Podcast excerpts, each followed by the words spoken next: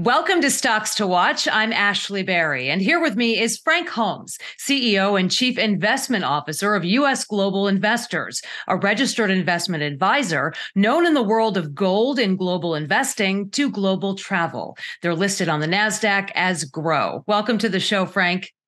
Well, it's great to be with you, Ashley, and going into holiday season.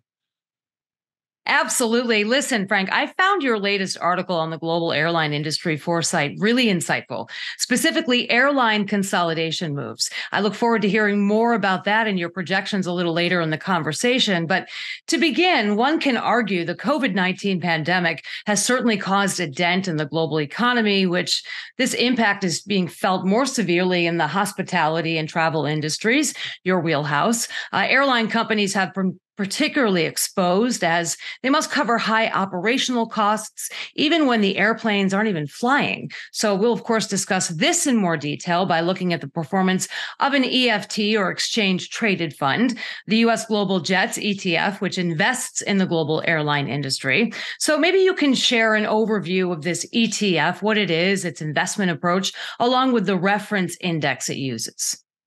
Well, definitely, I, I'm known in the world of gold because I'm known for gold funds, and that travel around the world. I had to get into the ETF business, so in 2015, launched the Jets ETF. There's no other uh, uh, ETF that really captured the airline industry. It's a unique approach because it's a quant approach, and, and it's called Smart Beta 2.0. And it's not just the, the factors for picking the stocks, it is the portfolio construction and how it rebalances and recalibrates each, each quarter, allows it to d- dynamically adjust to global trends. So that's what makes Jets sort of special in capturing the travel. But I do agree with you. There's some big important parts that were taking that have taken place because of COVID. One was the emergence and demographics of the, the global business person that says, I want to go in the winter to Acapulco or I want to go to the Caribbean, Hawaii, long as they have a good hotel with Wi Fi and I can do all my coding there. And what you have today, like a million business people that go south, they migrate south to warmer weather. Uh, they call them snowbirds that come from Canada and, and New York State and Indiana and Illinois to Texas and the Florida. And so I think that that really escalated after COVID. Uh, this sort of global travel, and that's led to many mergers and acquisitions that are taking place. But the airline industry went from about 2.5 million people a day were being cleared down to 90,000. And, and what happened, why we know this is because in March of 2020, the TSA started publishing the daily numbers of people they cleared. And and the peak was about 2.5 million people a day. 2 million Americans traveled back and forth, north and south and east and west. And then 500,000 were coming in from Europe and Asia and Latin America. Well, fortunately, today it's hit 2.9 million during Thanksgiving. So these numbers have really evolved and, and improved a lot. So it's really good to hear the improvement. I was pretty shocked when you said 2.5 million to what was it 90,000 and now it's back up, of course. So that's a good thing. But, you know, what was the impact on the ETF's price and were there any changes in the index composition following the downturn? Well, the biggest thing was the shocker of all these uh, millennials that were at home uh, that mm. knew about the stock market. Uh, America's a, a, unique phenomenon. Uh, something like 60 million people that invest in the market on a regular basis. That's t- two times what's in the UK, to give you an example. And it's less, it's more than Canada. So people are much more active in all demographics, Generation Z up to baby boomers like myself, of following this industry. What happened when it fell to about $40 million in valuation is that the money started flowing into this product. 11 $12. Warren Buffett capitulated. He jumped out.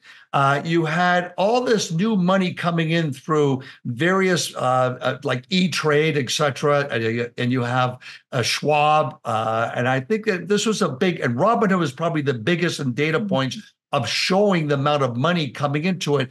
And young people had looked at previous cycles where there's a global crisis, the airlines fall 70%, then they go up 120 and 30%. totally contrary to Wall Street was saying the world's coming to an end, get out of the airlines. Warren Buffett capitulated, got out of all the airlines, and then jets went from $11 all the way up to 28. Hmm. uh, and, you know, it's amazing to see uh, how people use Reddit, uh, Twitter at the time, now X, uh, as sources. It was the as media looking for information on the cycles of airlines industry. So we saw this this fund basically go from 40 million to 4 billion in assets. And then we saw all these institutions, especially abroad, come into it. But for the past year, we've seen redemptions leave out of foreign countries, in particular on concern of a global economic slowdown, which has not really happened to the degree that's happened in other countries. America stayed quite resilient uh, during rising interest rate phenomena.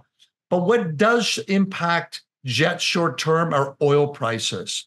So when oil went above the 50 day moving average, jets would go down. And then when oil recently fell below the 50 day trending price, jet starts to take off because oil is the biggest expense line item. So I want to go back to the millennial conversation. This is very, very interesting. So you said a lot of it's attributed to the fact that millennials were at home. So is that because millennials weren't traveling or millennials were starting to invest? Could that also be something that we could maybe dive into a little bit? Well, I, I think what's what happens is that the millennials use uh, what they call decentralized media platforms like yourself. Sure. It's very important for them. They're not going to be watching CNN to get their business news. And CNBC is going to be talking all about the fear that's taking place at the time, not what betting on the in a year from now. So a lot of these kids were really savvy of saying whenever they fall 70%, the airline industry is not going to go away we looked at it indirectly and indirectly the airlines and all the components the building airlines and airports etc they're about 9% of global gdp they're a very important part of the global economy and they're and jets has really become a great leading indicator of where things are going so we're now seeing jets rise, rates are falling. It seems that the jets started rising before the interest rates started falling recently. Interesting. So, what would your message be to millennials and the Gen Zs? Well, I, I, think the big part is that they use decentralized media platforms and they look for other thought leaders uh, of where the industry is going. Mm. They a lot of people say they're just short-minded. They're really actually not. They're pretty sophisticated. I found uh, compared to Wall Street analysts, which were also bearish, uh, whereas they had a six-month to twelve-month horizon. And so you, I, I, like how you mentioned this. You know, look for other thought leaders. Well, you're one of them. Uh, you've authored well, the you. book, yes. And uh, I also mentioned that you know your recent article earlier this month. I really found it very, very interesting. Um, and I'd like to hear more about that, sort of your thought process there, and maybe going forward. And you mentioned this in your article. You know, how do you see airlines performing in the medium and long term, and what really are the key drivers moving the market?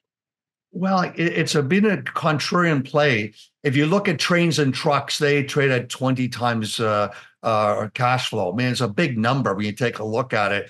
Uh, when you look at the airlines, they're so inexpensive on a relative basis. Uh, and what you're seeing is that during COVID crisis, actually new airlines came out. Breeze came out. Uh, and, and, it was for tourism. The major airlines readjusted that they didn't have to always go through Houston or Chicago or Dallas or New York. They would start going through smaller hubs to deal with the north south bound traffic looking for warmer weather and then going, getting out of the heat, going back up north. So we saw a lot of repositioning, and they were using AI at the time to take a look at where people are and where they're booking. So it's changed the landscape. What we did see this past year is is uh, the airlines of New York, uh, JetBlue, trying going to buy Spirit. Well, Spirit dominates the Caribbean islands, and they want to basically own that space of going from New York and Boston to go south during the winter, and and to get that whole spectrum of tours, not just of a business travel, but a real deep discount travel. Uh, now we have Alaska uh, going after to, merge with Hawaiian. Well, that's on the West Coast.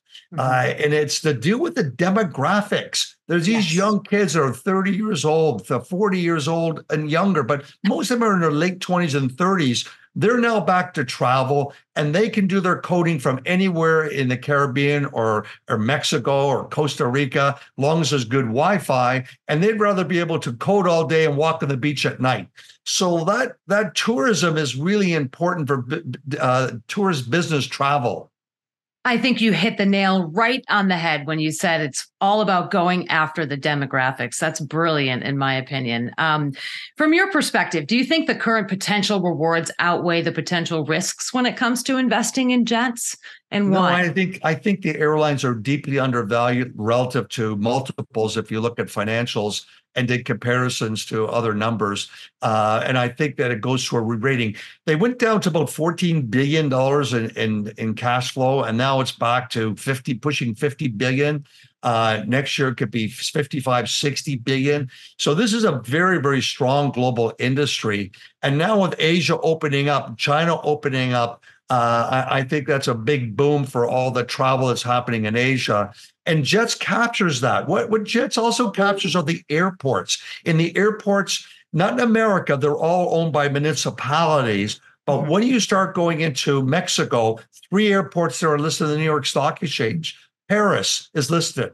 Uh, you go to um, uh, Turkey, uh, Istanbul, it's listed. Japan is listed. Bangkok is listed. Beijing is listed. So these these airports run like a private equity. So they have a very strong monopoly in their area, and and Jets captures that. So I I think that uh, we're going to continue to see the airlines go through a re-rating with rates falling now in America, leading what's happening in Europe. Uh, I I think it's very very bullish going into next year. Terrific. So I would just ask you, Frank, you know, what would be your piece of advice for our audience moving forward? Well, definitely want to take a look at the airlines. Remember, it has more volatility because of oil. Oil is the mm-hmm. biggest cost component. So it does have a bigger movement in price action than some other industry categories. But if you look at the rise of the middle class around the world, they want the experiencing economy like millennials. And the only way to get that is to fly and travel and go to Europe and, and see Italy and, and visit and taste the food, go to Spain, uh, go through Latin America. Uh, mm-hmm. Uh, this year, my family, we've been twice to Argentina. Buenos Aires is an incredible city, rich with history. So you just get on a plane and you go and enjoy the cultures and then you come home and you have something to talk about really substantial right? And and like you said the culture. Well frank holmes ceo and chief investment officer of us global investors what a terrific conversation. Thank you so much for your time and for sharing these really important insights here on stocks to watch. We look forward to catching up with you in the new year. Thank you very much and wheels up